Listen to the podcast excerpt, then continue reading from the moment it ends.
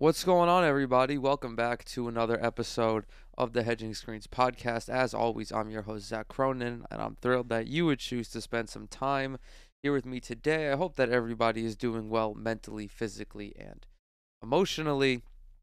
And we're going to get right into it. I've have this, I have a sinking suspicion that today is going to be a, a short episode.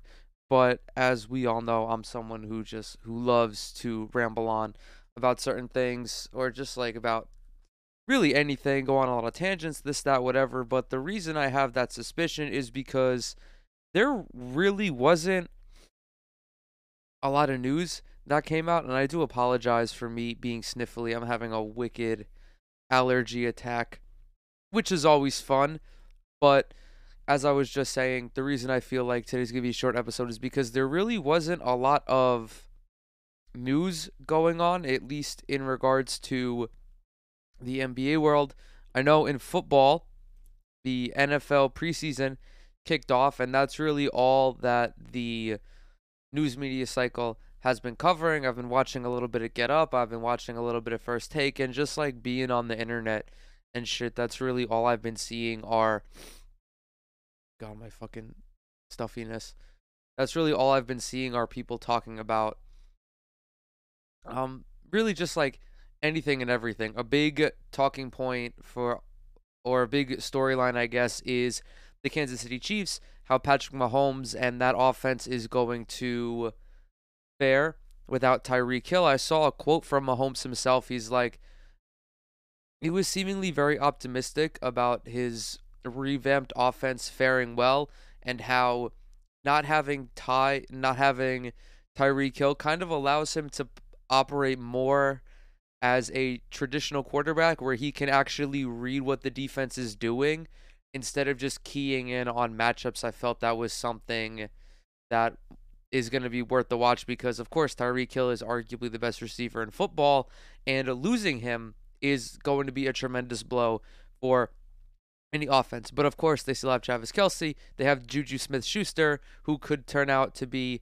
um, you know, who could turn out to show shades of how he was early on in his career with the Steelers. And of course, they have Patrick Mahomes, who who himself is arguably the best quarterback in football. There was also a lot of chatter around the whole situation with the San Francisco 49ers and how the you know, Jimmy G situation is going to play out, what's going on with Trey Lance, and really all the, all that is pertinent to me is what does that really mean for Deebo Samuel? Because, of course, with the NFL season approaching, we have the fantasy football season approaching, and that is really why I get sucked into the NFL news cycle is so that way I can parlay all of this information into a successful fantasy football championship. I am the reigning champion for my league, largely a little bit of luck, but of course, you know, in any type of in any type of avenue where someone is successful, there is a little bit of luck involved.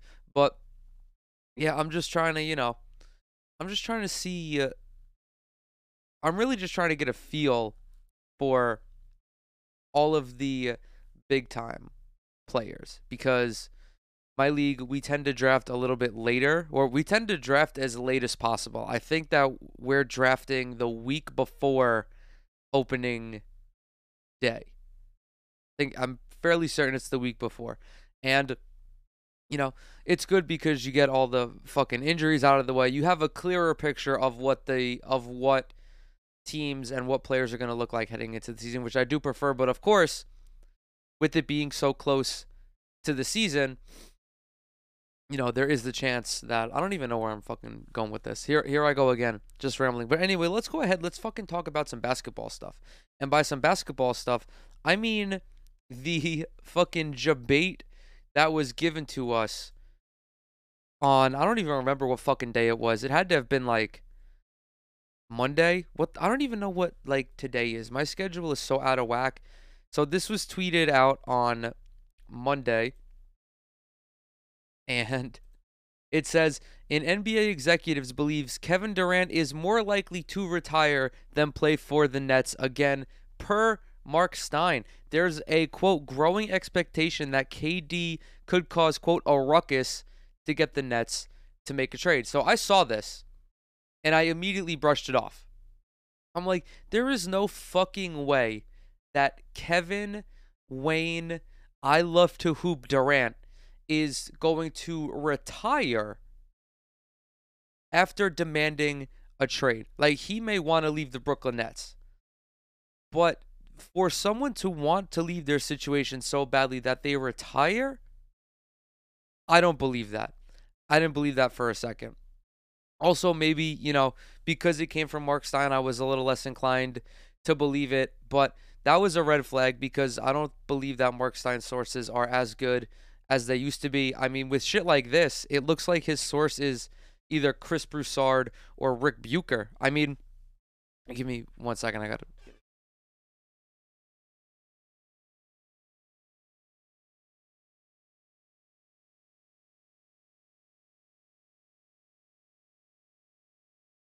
I mean, with shit like this, it's like his source is is like anyone from Fox Sports. Like they all have the same sources.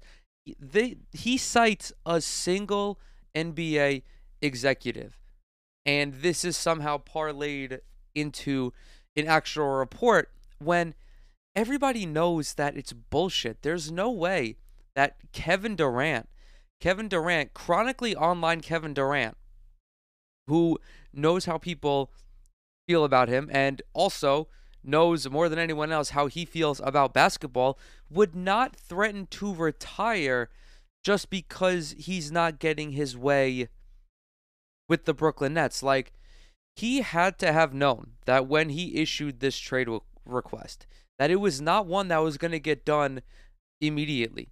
This is not an expeditious request to trade one of the best players in the NBA right now. It's going to take time. It's going to take multiple teams to figure it out. And also, just, you know, add in the fact that Brooklyn, again, does not have to make a deal. And as we know, he also reportedly issued them an ultimatum where it's like, you can either keep me or you can keep Steve Nash and Sean Marks. But I, th- I think the Sean Marks part is just kind of like hyperbole. So he knows that this is going to take time. And also, I have a strange feeling that he had a he had an inkling about this when he signed the extension and if that were the case i don't think he would have signed a four year extension. I truly believe that. I think that if kevin durant had known what he what he is at least making it seem like he knows about the nets direction i don't think he would have wanted to sign there long term i think that he feels the brooklyn nets right now are trending in the wrong direction. And a large portion of that is because the coaching isn't up to par with the rest of the roster. As it stands right now, this Brooklyn Nets team that they're slated to throw out for the 22 23 season is the best one that they've had since Kevin Durant has come to Brooklyn. They have him, they have Kai, they have Ben Simmons, they have Joe Harris coming back. They have Patty Mills. They have Seth Curry. They signed TJ Warren, who I think is going to be a huge piece for them, especially off the bench. They still have Nic Claxton. They signed Edmond Sumner as well, who could give them some Bruce Brown type minutes, or for my, you know, a little bit older Nets fans, some David Nwaba type minutes. Like, objectively, this is the best team that Kevin Durant has been a part of since coming to Brooklyn. So, he's most concerned about the coaching as am I, as are a lot of people on Nets Twitter, because it's pretty clear that Steve Nash is not cut out to be a, an NBA head coach at this point. And I talked about this last week. And this report caught so much fucking traction. I mean, 18,000 likes on this. 18,000. Now, I don't know if Mark Stein wrote about this or tweeted it knowing that it was going to get aggregated because I don't think I don't want to question his intentions. I don't think he was doing this to just purposely spread misinformation on the internet.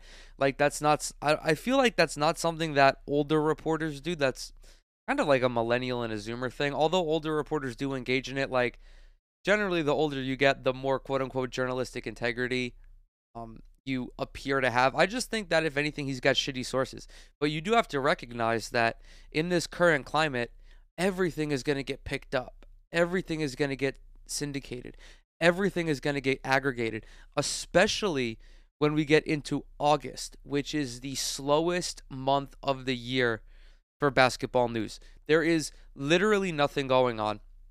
The only time shit ever is newsworthy is if there's like an Olympics going on or a FIBA tournament. I mean, folks talk about the pro-ams and they talk about the NBA players going to certain runs at like UCLA or whatever, but that's not news.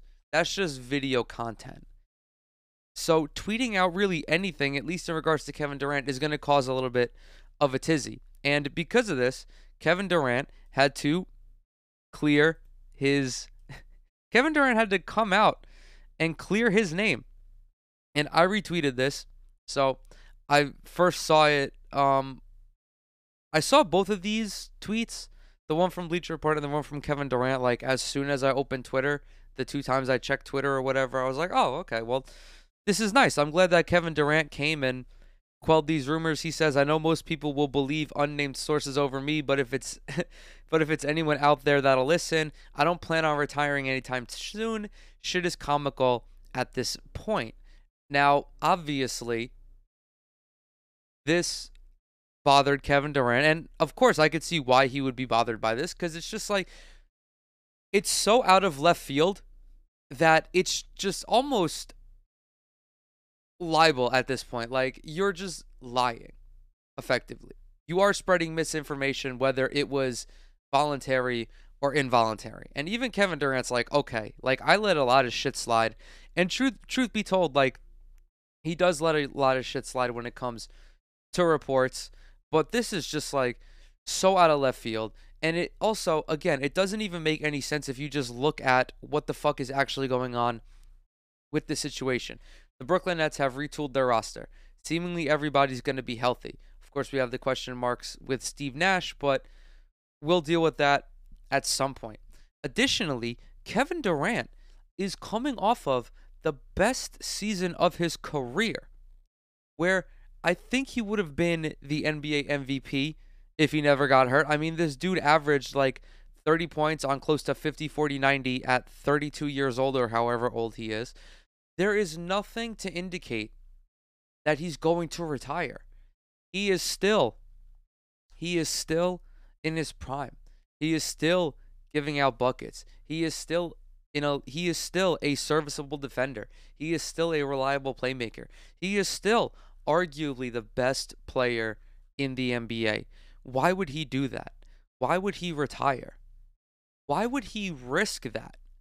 Why would he risk not further cementing his legacy as one of the all-time greats because already Kevin Durant, very clearly one of the 75 greatest NBA players of all time. I, he's probably more in like the 15 to 20 range for me. Could very clearly breach top 10 territory if he wins another title or two with the Brooklyn Nets, but you know, why would he want to pass all of that up? Why would he want to waste the rest of his potential? I mean, we know he's a competitive dude. We know he loves to hoop. Why would he just forego all of that because the current situation in Brooklyn isn't up to his standards? And it's not like he's setting these unattainable standards. I mean, if all the reporting is true, the only thing he wants is Steve Nash to be gone and also Sean Marks. But I have to keep prefacing that by saying that I think that Sean Marks deserves to stay. And it's also come out that it wasn't Steve Nash, it wasn't Kyrie and KD who were pushing for Steve Nash.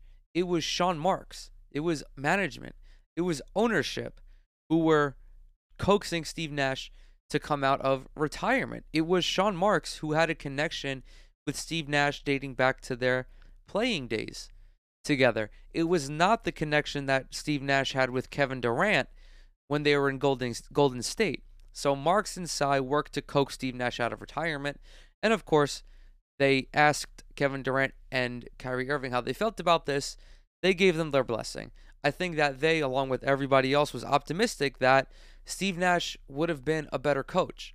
But maybe that optimism was a little unfounded because it is very difficult to have no prior coaching experience and to right away inherit a contending team, a team that, when healthy, is looking at 50, 55, 57 wins, a team that was like almost a lock to make it out of the Eastern Conference a couple of years ago if it weren't for Giannis getting hurt.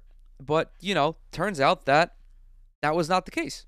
It was not the case. I think Kevin Durant recognizes it. There really isn't much more that I can say about this whole situation with Steve Nash. I mean, I made a video on it last week.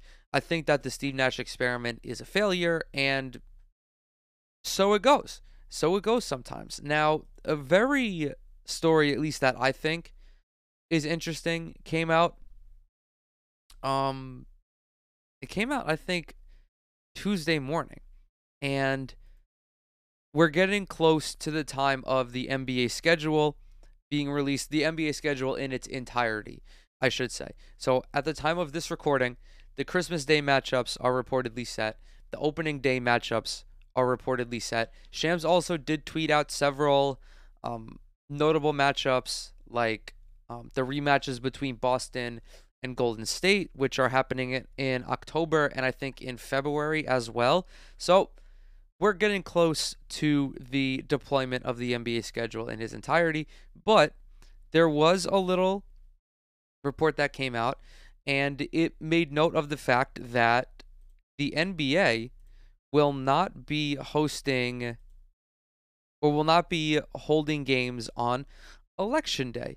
And I felt that this was a relevant topic to talk about because not only do I get to talk about the sport that I love, I also get to uh, spread a little bit of propaganda. I enjoy spreading propaganda on the internet. That's me personally. If I had to pick between spreading misinformation and spreading propaganda, I would pick propaganda 100 times out of 100. So the article reads No NBA games will be played on the U.S. midterm election day, which takes place November 8, the league announced Tuesday. Quote, the scheduling decision came out of the NBA family's focus on promoting nonpartisan civic engagement and encouraging fans to make a plan to vote during midterm elections. All 30 teams will play November 7th, which will be, which will be promoted as, quote, civil engagement night, according to MBC, MSNBC's Shaquille Brewster.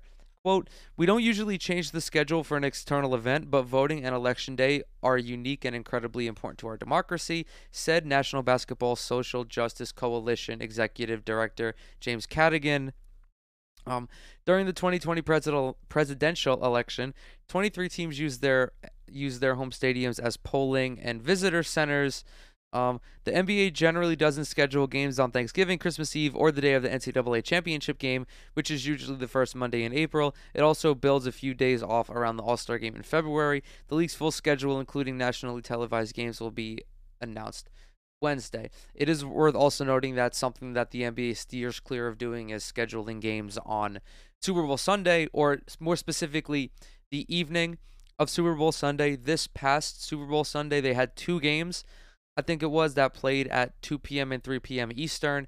So the NBA looks to avoid scheduling conflicts with other with other events that their viewers might be interested in watching. And um yeah, that's really that's really the only time the NBA like kind of buckles and kind of takes a back seat to football and also March Madness because everyone loves March Madness. Everyone loves to watch football, which is, of course, why they don't play on Thanksgiving because Thanksgiving is the NFL's day and Christmas was the NBA's day up until recently when the NFL announced that they're going to start having games on Christmas. But I think that this is going to be a trend going forward for the NBA.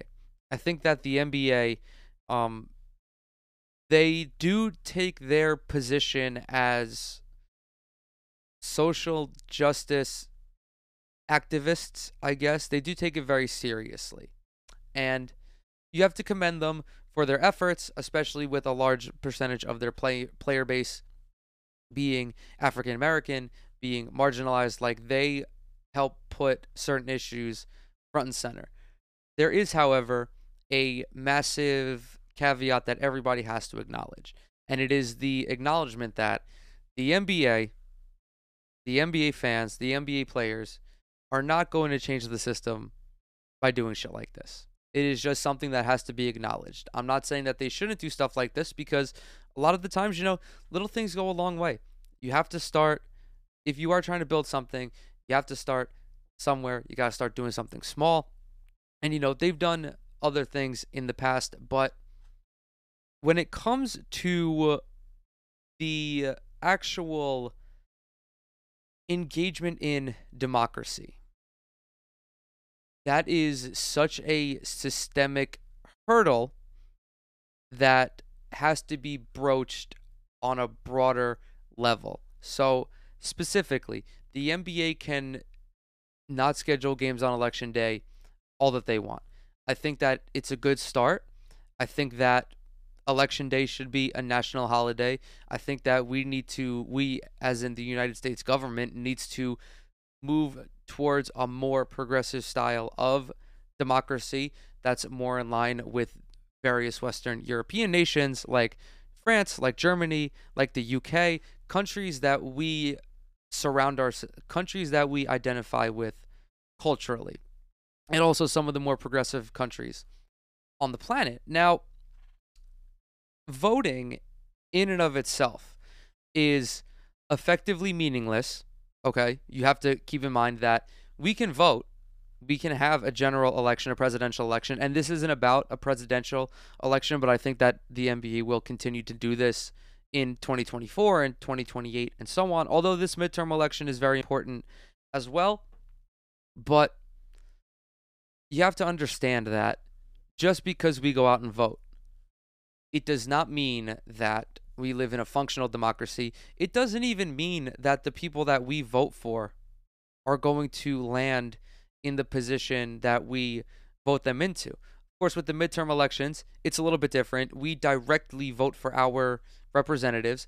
In the case of the presidential election, it goes to the Electoral College, which, of course, is a fucking fraudulent institution that should be abolished.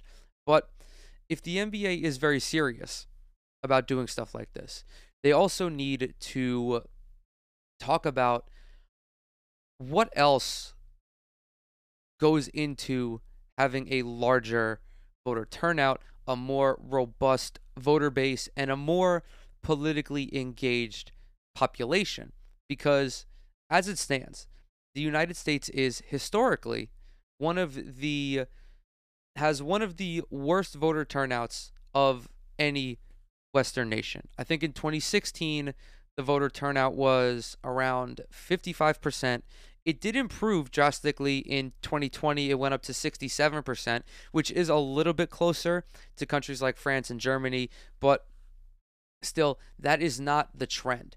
If 66% of the United States population were voting like every four years for decades, then it would be different. Like then there wouldn't be so much discussion around like improving the process of voting, improving the system of voting, whether it be lightening the restrictions, whether it be something like making election day a federal holiday, ensuring that people can actually go and vote.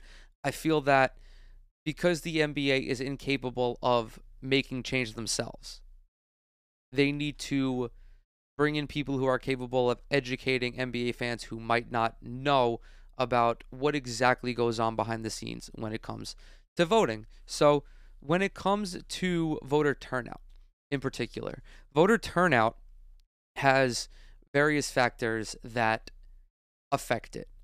So let's take a country like Singapore, for example. Singapore has upwards of 90% voter turnout.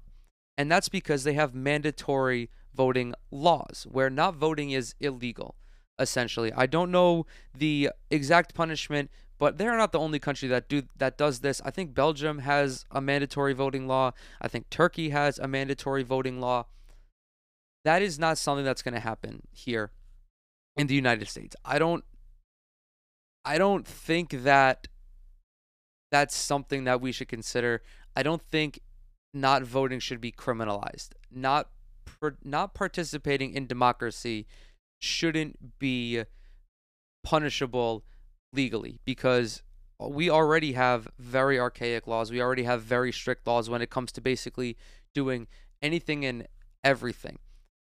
However, the other things that impact voter turnout are things like political apathy. I think that this, along with scheduling conflicts, is largely responsible for why the United States historically has such shitty voter turnout. Now, political apathy is, I guess, unique to the United States because it comes as the result of our two party system, where I think it's got to be like 70 or 80% of people. I forgot what poll I saw exactly, but 70 to 80% of people feel that they don't belong to either party. Or I, th- I can't remember the exact poll. I think it was either that or it was like 20 to 30% of people feel that they fall in line with one of the two political parties. And it's because just politics in general is very nuanced or there are there are a lot of issues that require nuance and there are a lot of issues that have different applications. One of them in particular is the healthcare industry. There are multiple ways that a country can give healthcare to their citizens. There are countries that employ a single payer healthcare system, like a country like Denmark, for example, where people pay taxes and all of the healthcare is covered exclusively by taxpayer dollars. It's all funded by taxpayer dollars by do- by taxpayer dollars. There are countries like Canada and Germany that employ kind of a mixed system where you have a public option for health insurance and then also a private option. In the United States, we technically have a public option, but it is not even close to the level of public option that other Western European nations or that other Western nations in general have, and therefore a large a large portion of our uh, population base is insured by the predatory health insurance industry. So, that, for example, is a topic that does require a lot of nuance. It requires healthy discourse to find a solid compromise. But that doesn't exist in this country because neither political party wants to allow it. The Republican Party does not want to give people health insurance. The Democratic Party wants to give people a little bit of health insurance, but still they are operating at the behest of the health insurance industry and the pharmaceutical corporations. And there are really only a handful of truly leftist candidates who want a robust public healthcare system. People like Bernie Sanders, um, AOC, folks like that. A lot of the newer progressives, as well. John Fetterman is another one. So that's a topic that requires a lot of nuance. There are other topics that require less nuanced, like Roe versus Wade, for example. The government should not be allowed to dictate what people do with their bodies. They should not come between a woman and her medical professional. That is totally off limits. And I know that in the United States, there are states that still uphold those laws, there are states that aren't. But for the most part, a lot of Western nations and a lot of nations across the world, for example, allow it. Or even if they don't allow it, I, I can't even say like recreational, even if they don't have it legally, they do carve out exceptions for the life of the mother, stuff like that, which certain states in the union are not doing now. So that's a topic that also doesn't really require a lot of nuance. And the two party system is extra detrimental to this because they snuff out any meaningful conversation and they snuff out any discourse and they alienate people because people look at these two parties and they don't feel properly represented. And why are you going to vote for somebody who doesn't properly represent your views? And even someone like me who did go out and vote in 2020, I reluctantly voted for Joe Biden because I don't like, I would just rather not vote for a Republican and I voted for Joe Biden knowing that he does not fall in line with my political views, even though he did a great job of campaigning and lying to everybody about being more progressive when it comes to healthcare, when it comes to abolishing student loan debt, when it comes to legalizing marijuana, when it comes to um, climate change initiatives, stuff like that. I felt that there was a chance he did something. But also, part of me was fueled by not wanting another Republican led administration. So voter apathy is probably the biggest one.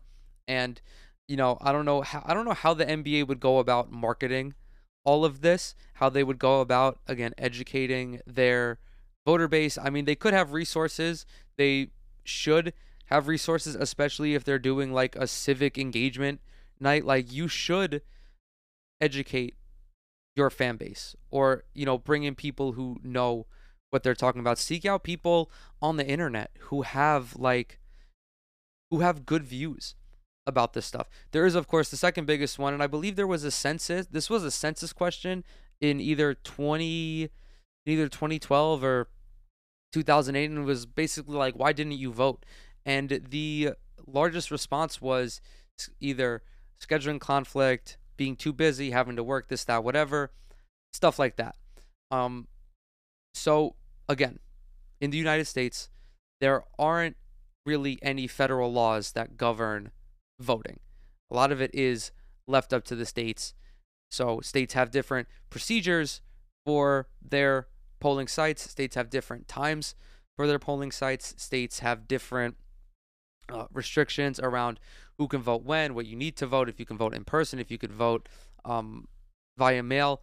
There is nothing that is like the blueprint that every state has to follow. So the scheduling conflict is the biggest one because although it varies state by state, a majority of the polling sites close at around 7 o'clock. Some close a little earlier, some close around 8, and in certain places like New York, my home state, there are certain polling sites in certain counties that are open until 9:30, which I think is great. Also, sometimes they open early. In New York State, they open at 6 a.m. I don't know why, but I was up at like 6 a.m. to go vote. It was fucking terrible. Never do that again. The line was super long. I waited for like three hours, and then my parents get home from work. They go up to the polling site, and they're literally back in in 10 minutes. I'm like, well, okay, never fucking, I'm never going to vote early again. But some states might not open that early. Some states the polling times vary. So there should be a federally mandated time slot that every state has to abide by. I hate this bullshit where it's like certain states have to abide by federal regulations, but then other times it's going to be no federal regulations at all, which I think is fucked up because, again, it just builds into the restrictive voting nature or the inherent nature of this country to make elections as strict as possible. This is a huge one that the NBA could try to um, bring into the forefront because it is widely known, it's widely understood, it's well documented.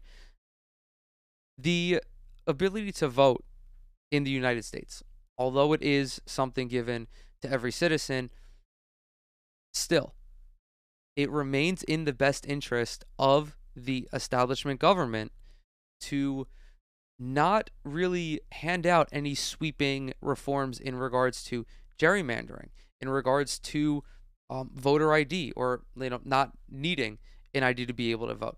It it's not in their best interest to make it as easy as possible to vote, to make sure that everyone is capable of going out and voting. And this is largely because Republican Congresspeople, Republican lawmakers know that the only reason they are elected into positions of power is because it's so fucking difficult for people to vote them out, and also because their districts are so gerrymandered that they are operating in exclusive Republican circles. Like people don't rep- don't elect Republican lawmakers on their politics because their politics suck. They elect them because there's nobody else to elect. That's the unfortunate reality especially in the deep south and um, in you know even certain counties in blue states. Fortunately, blue states like New York and California are carried by their large population centers in Los Angeles and San Francisco and New York City, so they're comfortably blue states. But generally, how it is, the more rural a state is, the more Republican their voter base is going to be. But even if we look at it historically, when the country was founded, who were the only people that were allowed to vote? It was white men who owned land. And then what was the natural progression? It was all white men, even if they didn't own land. Black people weren't able to vote until like the 1800s, I think. Um, I forget what amendment it was, but after the Civil War, they weren't allowed to vote until after the Civil War. Women weren't allowed to vote until 1920, which is only 100 years ago. So, historically, the powers that be do not want people voting. And it's still why we don't have large sweeping voter reforms. It's still as to why we don't have districts that aren't fucking super gerrymandered. It's why election day is not a national holiday. It's why there is no federalized um, blueprint that all of the states have to follow. It's because it's in the best interest of the establishment to keep things this way because this is how they maintain power. And when we also taking into account the certain socioeconomic conditions of certain people, people who have to work long hours, people who have to work multiple jobs to support their family, to, you know, get their to get school supplies for their children, they just fucking don't have time. They don't have time to go out and vote on a Tuesday. They wouldn't have time.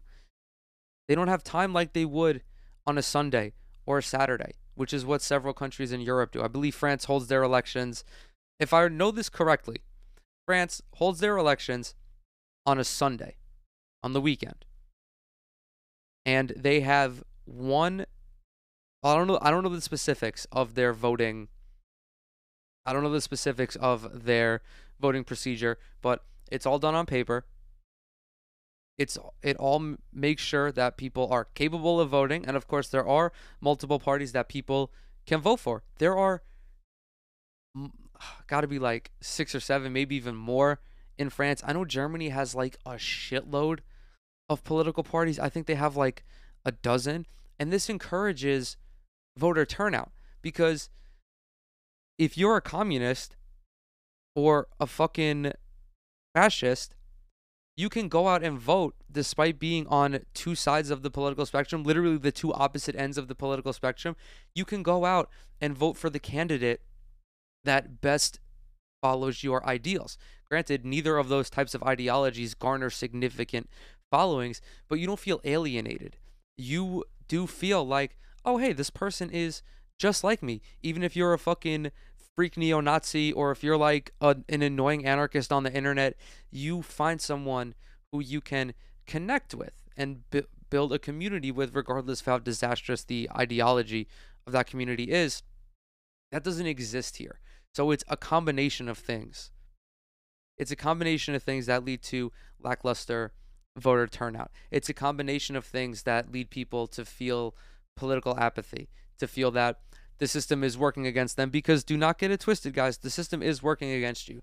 If even if you are a straight white man in certain parts of the system it does work against you. If you're poor if you're a, if you're a straight white man who's poor the system is working against you. And the electoral system and also even like the electoral college these are all set up intentionally. Like there's a reason that these systems have not been seriously overhauled since their inception. It's because they work for the people in power and they don't work for the people. That is a fundamental difference. And if there were to be a significant overhaul in the various systems that the United States operates under, I truly believe that we would see increased voter, voter turnout, like 70% easy, 75% easy. Um, 80, I, I don't think anything more than that because again, we're a massive country. A country like Belgium that has serious voter turnout is significantly significantly smaller. It's got a smaller population base. It's got a more well-connected population base as well. That's also another thing. For some people, it's increasingly difficult to get to a polling site. Okay, if you have to take the bus to get to a polling site, like public transit in the United States just fucking sucks. Straight up. Unless you live in New York City, your public transportation system is dog shit. Like just getting to the polling site is another hassle.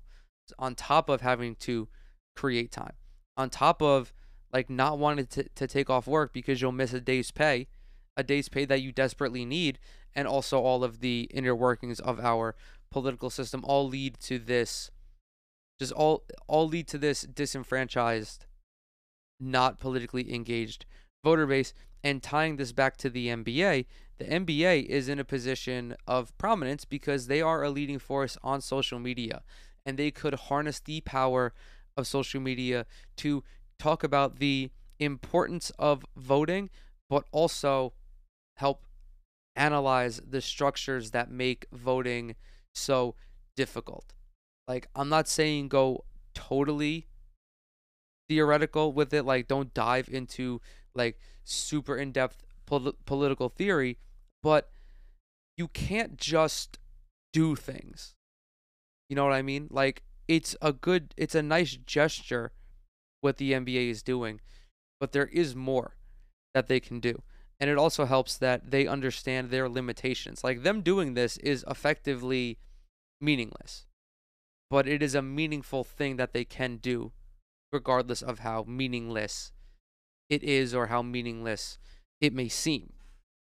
Okay, so I think with that, we're going to go, we're going to talk about some fun things.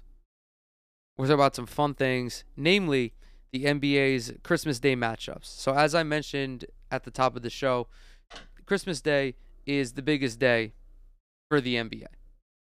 With, without a doubt. That is the time, I forgot who said it, but Christmas Day is like the actual start of the NBA season. It's when people really start beginning to tune in to the playoff races, to the awards races. Like the football season is already in full swing, so people are caught up to speed on that. And then in the NBA, you have two months out of the way. Teams are beginning to settle into their rightful positions in the conference standings you know, guys are fully in their rhythm. Steph's dropping 50. Russell Westbrook's putting up triple doubles. Uh, you have some breakout stories by this time, whether it's a rookie playing well above their expected level, or maybe it's a team like the Minnesota Timberwolves coming alive or the Cleveland Cavaliers coming alive. That is the beginning of the NBA season. And it is categorized and it is made notable by its Christmas Day matchups, which generally feature the 10 best teams in the league. And if not the best, certainly the most entertaining. Tons of star power every Christmas Day, especially for the two, especially for the two o'clock game, the 5:30 game, and the primetime game at eight o'clock. The primetime game is when you see like LeBron, Steph, or like LeBron Durant those kinds of matchups. So this article is courtesy of CBS Sports. The 2022-23 NBA schedule is expected to be released in the coming days, but there's already been several leaks of important games on the league's calendar. It's already been reported the reigning champs, Golden State Warriors, are expected to host LeBron and the Lakers on opening night. Skim through all this bullshit. In addition to one of the opening night games, what? In addition to one of the opening night games on the league's calendar, all five Christmas Day matchups have also been reported. As one of the most important days on the NBA's calendar, these games are typically star studded and sometimes feature rematches from pre- previous year's playoffs or pit two of the league's top stars against each other. Though the regular season will already be two months old by the time Christmas rolls around, the full slate of games also serves as the unofficial start for the NBA season for some casual fans. I just got done mentioning that. Although nothing has been made official yet, here are the five games expected to take place on Christmas. We have the Warriors Memphis which is a rematch of the Western Conference Finals. We have Mavericks Lakers, um, Denver Phoenix, Knicks at Sixers, and Celtics Bucks, which is a rematch of the Eastern Conference semifinals. These I don't hate these matchups, but the first thing that jumps out is the New York Knicks having a Christmas Day game when they don't deserve it straight up. The Knicks do not deserve to play on Christmas Day. If they are going to play on Christmas Day, they're going to do what always gets done to them. They're going to have the noon slot because no one fucking watches that game.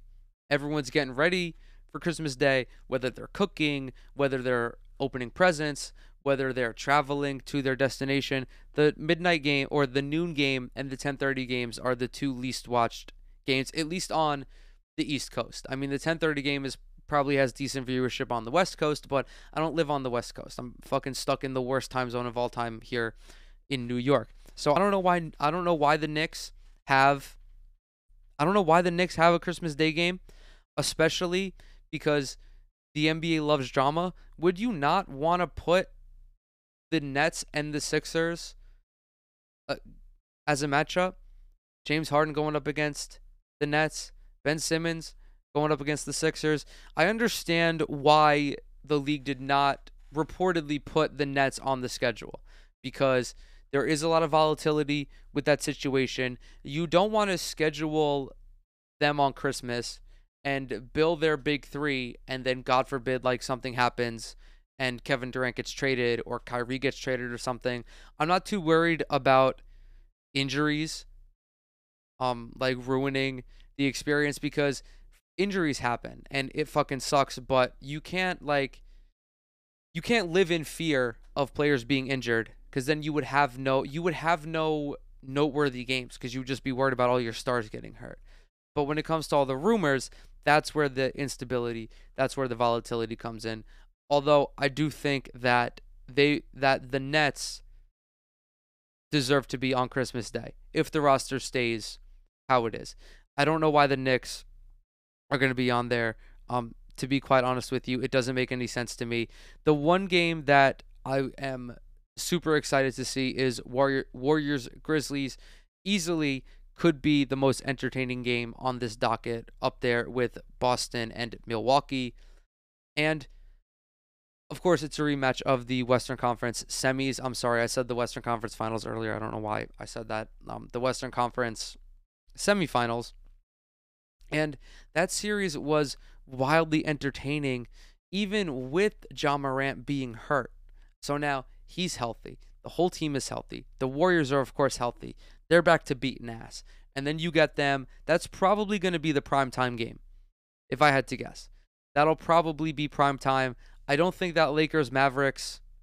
I mean, Lakers Mavericks could also be prime time because you have LeBron and Luka. Like that is a star-studded matchup as well. Um, of course, Dallas does not have Jalen Brunson. Um, we don't know what the whole Russell Westbrook situation is going to look like. We don't know what's going to happen with Anthony Davis, but still, it's you can't have Christmas Day in the NBA and not feature LeBron James. Even if even if he were to be on a shitty team, if he's putting up numbers, he's going to be on Christmas Day. Nuggets Phoenix is a fascinating matchup because it's kind of unexpected. I'm just taking a look at um, last year's standings because going off of last year, you know, obviously Denver kind of underperformed, but also consider the fact that this team is going to be significantly different. This team's going to be much improved next year as well. Um, of course, notably bringing Jamal Murray back, bringing back Michael Porter Jr., so that automatically rockets them back up to being in the upper echelon of the Western Conference. But notably, the LA Clippers aren't there, which I think is a little odd, especially again considering that that's another team that's going to be healthy for next season. Kawhi's back. Paul George is there. Uh, they just acquired John Wall. They still have Reggie Jackson. As I'm using my little cheat sheet right here, like that's a good team. That's a good team this year. the The Clippers are going to be a good team. I mean, I if to me, I understand why you put Phoenix on the Christmas Day schedule. They were the best team in the league last year. Devin Booker's awesome. I love watching Devin Booker. He's one of my favorite players in the league. Chris Paul is still putting up numbers. I don't know if I would put them on there. I think I would just, you know, be a sucker for the drama because that's what I am. I'm a drama loving little bitch. Have Denver, Dallas, and then Clippers, Lakers. And just looking at this from like a strict marketing perspective. Like, okay, obviously, Warriors Memphis, that is very clear. Rematch from last year's playoffs. You could even do Warriors Dallas, another matchup of last year's playoffs.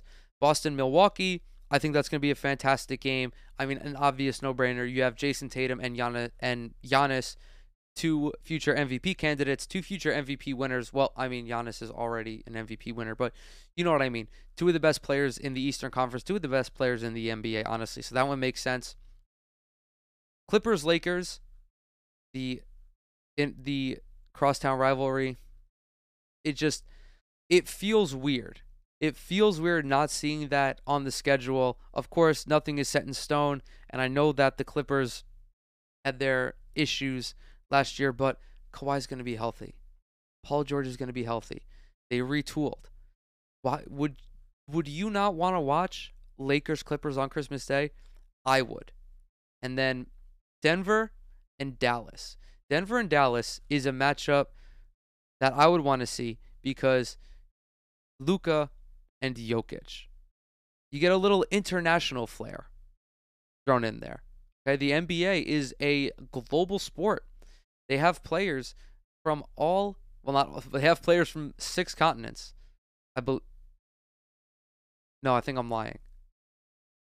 I think okay. They have active players from five continents, I'm pretty sure.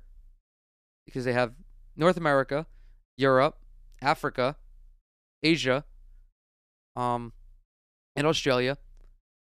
I don't think there's anyone from South America, although of course we know guys Manu Oh no, uh, Facundo Campazzo, um, from Argent from Argentina. So they have players from every continent, obviously not Antarctica because the Penguins not gonna fucking be able to play in the NBA, and from like 40 different countries. I think it's a truly global sport, and Jokic and Luka are two of the most prominent players in the league, and they're both from Eastern Europe, a part of the a part of the globe that you know does have a rich basketball history. So you want to spotlight that. You want to spotlight both the international and both the homegrown talent. So that I think is a good storyline. And then of course I would swap the Knicks and replace them with Brooklyn. I would concede, give Brooklyn the early time slot just in case crazy shit happens. But just from like the narrative. And if you send you you either send Ben Simmons to Philly or James Harden to New York, the reception is going to be just insane. Although for the safety of the players, it would be better to have Philly visit Brooklyn as opposed to Ben Simmons visiting Philadelphia because he might get like a battery thrown at him or something. And of course, the NBA doesn't want that. But that would be that would be my list. I would keep Golden State and Memphis because, as I already mentioned, rematch of the playoffs. Do Lakers Clippers, crosstown rivalry. Do Mavericks Nuggets spotlight two of the more prominent international players. Do Boston and Milwaukee another playoff rematch, and then also Brooklyn and Philadelphia. I think that would be a solid Christmas Day lineup. Um, and again, of course, none of this is set in stone. This could all change. Although I know for a fact that Golden State, Boston, and Milwaukee are all going to be locks. I think actually, I, I, I think Memphis is a lock as well. I think Memphis and Golden State is a lock. I think Boston and Milwaukee is a lock as well. The other three games that I just mentioned are all subject to change. Um, I I want to just see if they have. Yeah, I mean the rest of this article is really just like an analysis of everything, and I don't again I don't hate any of these matchups except for Knicks Philly, and I hate it. I hate it because I'm a hater, to be honest. I just I don't think the Knicks deserve a Christmas Day game. Like the Knicks get by a lot from just being based in New York City. And they get it both good and bad. Okay? They get a lot of preferential treatment because they are in the biggest media market in North America, which is great for them. And of course, what's bad for them is being in the biggest media market is that they do get they do deal with a large portion of unfounded criticism. The Knicks are easy to talk about. They're easy to shit on, particularly when they're bad. But when it's ex- but what makes it worse is when people seek out ways to be shitty towards them when they're good. I don't like that as, you know, a commentator, as a basketball fan either. Like I hate when motherfuckers just like just hate for the sake of hating. Like if you're why are you hating if you're a basketball fan? Like if you're a basketball fan, you want, in theory, you would want every team to be good. So why are you going out of your way to just like poke fun at a team when they don't deserve it? And especially the Knicks teams of late because everyone knows they're trying to rebuild. They're not like shooting for the stars. It's not like a couple years ago where they were trotting out Shane Larkin and Andrea Bargnani and, you know, still acting as if they were a serious contender to make the conference finals. Like, no, a lot of Knicks fans recognize that at this time, the team is not cut out to do anything meaningful. And by anything meaningful, I mean have a deep playoff run. But that doesn't mean that like you can't have fun watching them because they are a fun team. They got fun pieces. And I understand Jalen Brunson. It's just that's not big enough of a draw for me to put them on Christmas Day. That's just one of the instances of them getting preferential treatment. Granted, it's it's not a lot, but still. They're in the Christmas Day report because they are the New York Knicks, because they are a storied franchise. I get it. I don't like it, but like I'm also again, if you guys know me, you know that I'm not just out there hating on the Knicks for no reason. I hate when it's found I hate on them when it's, you know, legitimate criticism, but I don't feel the need to just like throw shit at them, especially when, you know, the Brooklyn Nets aren't exactly the most functional organization in the league. So, anyway, we're going to move on to a little game. We're going to play a little game here, folks. So, if you keep up with basketball media personalities, we all know about Charles Barkley, the chuckster, the round mound of rebound, the the guy whose most famous quote is talking about how all of the women in San Antonio are fat and ugly. That is still to this day his probably his most well-known moment. So, the inside the TNT crew every you know, every week or so they have a game called Who He Play For. And they use this to test Charles Barkley's knowledge of the sport that he's covering. Now, I do feel they do him a little dirty because they will literally pull like the 413th player in the league. A dude who played one minute in one game before going back to Barcelona and they're like, "Who's he play for?" And obviously, it's like, no, dude, like no one's gonna know who the fuck he plays for. But then they'll also be like, "Okay, who does Otto Porter play for?" And that's when you should know, especially because he plays for the fucking Warriors. Like, I don't, I don't necessarily feel it's an indictment on somebody who covers the NBA if they don't know every player on every team because the realistic what the realism about covering the NBA is that there are only a few teams that we focus on. There are only a few players that we focus on. And if you are going to go out as a video creator or as a blogger, whatever, if you're going to seek out a lesser known player and maybe write a story on the alert on the Orlando Magic, you are going to have to do a fair bit of research because it's not a team that is always front and center. I mean, there are going to be a little bit more front and, uh, front and center because they got Paolo Banchero, but otherwise, no one's thinking of the Orlando Magic. Okay, N- no one, no one's thinking of the Sacramento Kings. I mean, well, I mean, we do think about the Kings because they fucking suck, but like, you don't have to uh, know every player on every team to give good commentary because you can always just like study up beforehand. Because admittedly, like I'm not the fucking smartest guy. I can't. I mean, I could name one player on every team if you gave me like a piece of paper. But I'm not one of those guys who's got like photographic memory. But I still feel that I can deliver good commentary because I keep up with all of the goings on around the league. Now we're gonna put my fucking ego to the test here, and I already know that I'm gonna maybe answer one of these correctly. So Sporting News did their own version of this. Test how close you paid attention to NBA offseason trades, free agency with additions and departures. Are you smarter than Charles Barkley? With the exception of a few potential blockbusters in limbo, most of the NBA offseason player movement is over. And it's been it's been over since like July, okay? It's been over since Independence Day.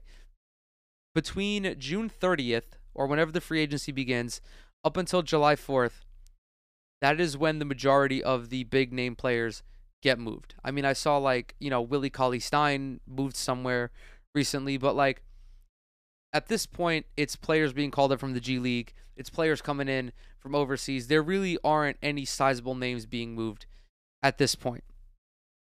The final tally 90 players have changed teams via free agency or trade per Keith Smith of Spotrac. Were you able to keep up with every transaction? I sure as shit definitely was not. Rather than making fun of Sir Charles for his lack of basketball research, put your NBA knowledge to the test with the Sporting News' version of who he played for quiz. Um, okay, first one. Who does Christian Wood play for? The Bucks, the Mavs, the Rockets, or the Heat? Now, this is one of those where it's like, okay, you should know where Christian Wood plays. You you should know. I don't. I mean, I think I do, but I'm already proving that I'm not I'm not smarter than than Sir Charles. But it is the Dallas Mavericks. It's the Dallas Mavericks. And I remember that because when the move happened, I believe it was a trade. I think it was a trade. I'm fairly certain it was a trade. But when it happened, I was like, oh, I love this move for Dallas. They get a front court scoring option to replace Kristaps Porzingis. I mean, Christian Wood is a former All Star, if I remember correctly, a dude who gives you like 19 and 10 every night. Granted, his defense is suspect, but he's still a, he's still a good player. Okay, next up, Donte DiVincenzo. I remember this one. At least I hope I remember this one. So the answers are the Spurs, Celtics, Warriors, and Kings. The answer is the Sacramento Kings. Wrong. It's the Warriors. I could have sworn that he went to the Kings because I was like, why the fuck did he go to Sacramento? But very clearly, I was wrong. I must have missed out on this one. Okay, who does John Wall play for? This one is a gimme because I had a whole segment on this show talking about where John Wall went. He went to the LA Clippers. Fantastic move. I talked about it shortly after it happened. I think it's a great move for everybody involved, and that's a layup. Who does Otto Porter Jr. play for? This one, I don't remember. I'm going to keep it a buck. I have no recollection. Okay. Um taking a shot in the dark here. The answers are the Bulls, the Pelicans, the Raptors, and the Hornets. Uh, I'm going to say Chicago. Wrong. It was the Toronto Raptors. I don't recall this happening. I'm actually let's go to fuck it. Fuck it. We ball. When did this move happen?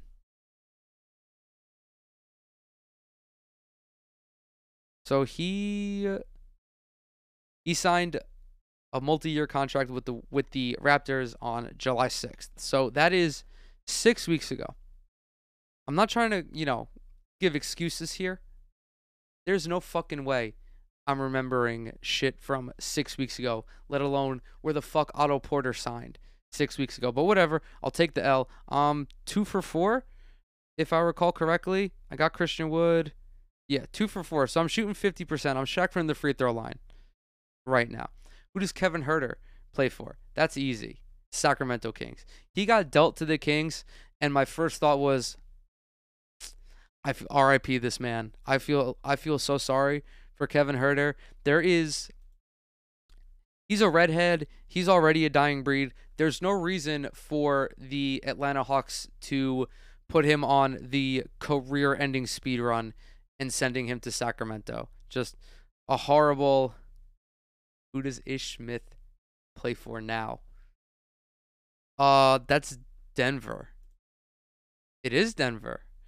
It is Denver. Because I remember he already played with uh, Detroit. By the way, the answers for this one were Detroit, OKC, New Orleans, and Denver. Uh, he already played for Detroit.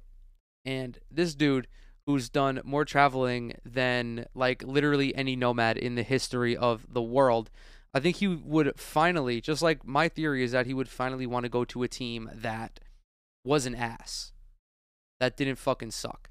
So, I mean, I guessed pretty confidently on that one. So I'm up four to six, and this is the last one. And it's asking me, who does Robin Lopez play for? Is it the Cavs? Is it the Magic? Is it the Clippers? or is it the Pistons? It would have been sick if they shoehorned the Milwaukee Bucks in there just to be like, oh, maybe he did want to go play with his brother. And now I'm just double checking that Brook still plays for Milwaukee because I'm very because I'm very self-conscious about not knowing where anybody plays. Okay, good. We're we're we're good. I'm going to be honest, guys. I think I faintly remember. I want to say Cleveland. I want to say Cleveland because they added another big man as if they don't have enough. And I just feel like for some reason, I was making jokes about voluntarily going to Cleveland. So I'm going to go with Cleveland. And I was right. Scored five out of seven. Okay. All right. Listen, uh, I might not be the towering intellectual that I thought I was. Um, I really thought that Kevin Huerter went to Sacramento, or no, that Donte DiVincenzo. But maybe, maybe I confused him and Kevin Huerter. Maybe I thought both of them went to Sacramento. Um, and then Otto Porter, I'm gonna keep it a buck, man. I just totally, I just totally forgot about that one. I had just, I, I forgot. He forgot. Like I, I don't know what happened. I have no excuse for that one. But with that, we're to wrap it up. I thought today was to be a short one, but folks, we actually broke 60 minutes. Wow. I granted because I spent like 25 of them talking about the the fucked up nature of our election cycle, but so it goes sometimes. As always, thank you guys so much for coming to hang out with me today. Everything that I'm associated with is down in the description box below. Twitter, Instagram, um, TikTok, subscribe to the YouTube channel, follow me on Twitch. I go live every so often on there. Also, if you're listening to this on an audio platform, go ahead, leave a like, leave a rating, leave a review. Also, tell a friend about it if you enjoyed this episode. Also, tell a friend about it if you didn't enjoy this episode. All press is good press. And with that, I'll catch y'all in the next one.